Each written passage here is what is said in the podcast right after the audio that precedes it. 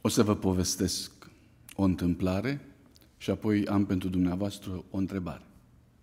Pregătiți-vă pentru întrebare, pentru că întâmplarea o știți.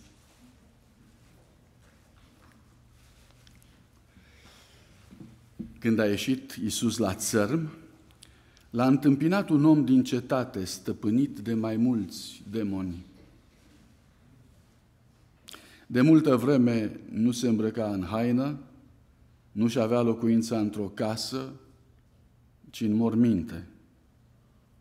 Era păzit, legat cu cătușe la mâini, cu obezi la picioare, dar rupea legăturile și era gonit prin pustii. Așa spune Luca.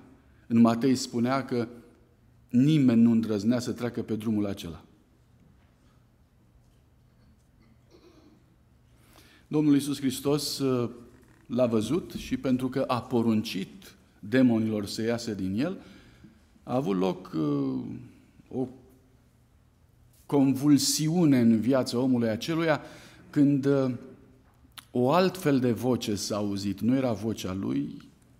Lucrul ăsta se întâmplă deseori în fenomenele pe care noi astăzi le numim psihiatrice sau în psihiatrie. Um, multiple personalități și așa mai departe.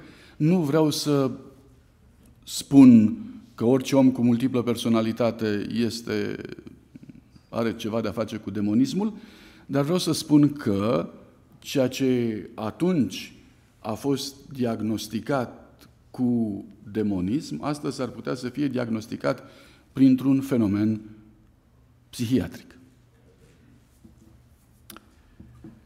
Um, există un dialog între Domnul Isus Hristos și vocea aceea necunoscută, îi se spune că locuiesc mai mulți într-o singură persoană, deci mai multe personalități, se spune că chiar era o legiune acolo.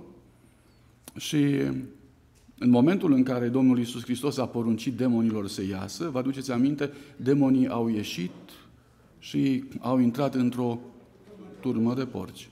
Porcii respectivi au intrat într-o panică inexplicabilă, și s-au aruncat de pe vârful muntelui jos în mare. Au murit toți. O pierdere imensă pentru, pentru gadareni. În final, oamenii au ieșit din cetatea lor să vadă cele întâmplate.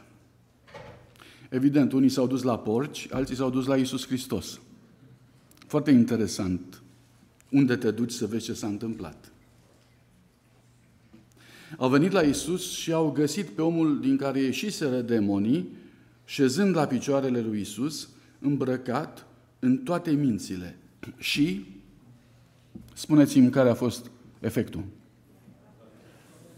Foarte interesant, textul spune că i-a apucat frica. În mod normal ar trebui să te apuce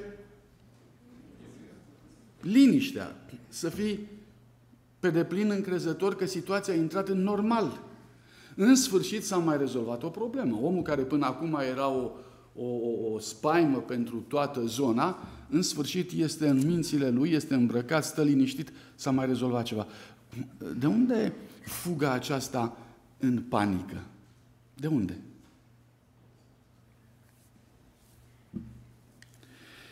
Versetul următor, sunt în Luca 8 cu 37, tot norodul din ținutul Gherghesenilor a rugat pe Iisus să plece de la ei, pentru că i-a apucat un mare frică. Și Iisus s-a suit într-o corabie și s-a întors. Omul din care ieșiseră demonii îl ruga să-i dea voie să rămână cu el. Și acum vă rog să vă gândiți la aceste două aspecte. Unii îl roagă pe Iisus Hristos să plece, demonizatul îl roagă să rămână. Vreau să vă întreb, diferența asta de atitudine e legată de credință sau nu? Cu alte cuvinte, faptul că cei din Genezare, din cetate, îi spuneau Domnului Iisus Hristos să plece de la ei, se datorează faptului că nu aveau credință?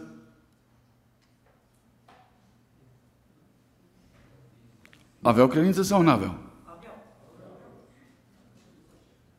Faptul că fostul demonizat îi se adresează Domnului Isus Hristos, vreau să rămân cu tine sau rămâi tu cu mine, se datorează credinței?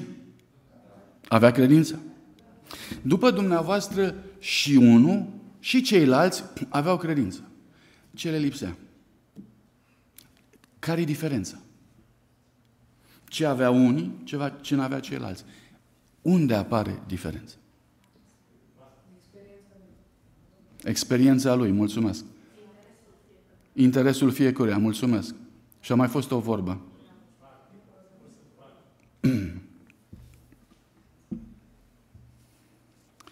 Dragii mei, nu știu de ce, nu scrie, dar dacă mă pun în locul fostului demonizat, eu cred că omul acesta s-a legat instantaneu de Domnul Isus Hristos. Prin prietenie, prin dragoste, acolo a fost ceva. Omul ăsta s-a legat de Domnul Isus Hristos nu ca de o forță și ca de o putere. El s-a legat de Domnul Isus Hristos ca de un prieten și ca de cineva pe care îl iubea, pentru că spune aici, îl ruga să-i dea voie. E, e, e altceva, e o rugăciune, e o cerere de permis, o, în, eu știu, permisiune și așa mai departe. Lucruri care vorbesc de o legătură specială. Interesant este că cei din Gadara au crezut, dar rezultatul relației lor cu Isus Hristos a fost Poftiți? Care a fost? Ce spune textul? Haideți că le-a fost frică. Gadarenilor le-a fost frică, vindecatului i-a fost drag. Amândoi aveau credință. Contează foarte mult dacă iubești sau nu. La un moment dat, ucenicii spun Domnului Isus Hristos, Doamne, mărește-ne credința. Cum credeți că se poate mări credința? Câte minuni ar fi trebuit să facă Domnul Isus Hristos în Gadara ca să mărească credința gadarenilor? Câte minuni? Câte turme de porci ar fi trebuit să arunce în mare ca să le crească credința? Și dacă le-ar fi crescut credința, nu cumva le-ar fi crescut și, și teama? Nu? Cu cât minunea e mai mare, e ca și cum te atingi de un foc, ca și cum te, te apropii de o forță necunoscută, se mărește teama.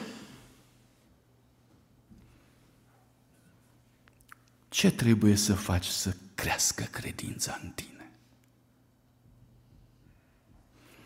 Rezultatul la care mă conduce această realitate este că trebuie să îl iubești pe Isus. Să realizezi o legătură între tine și El pentru ca credința să crească sănătos.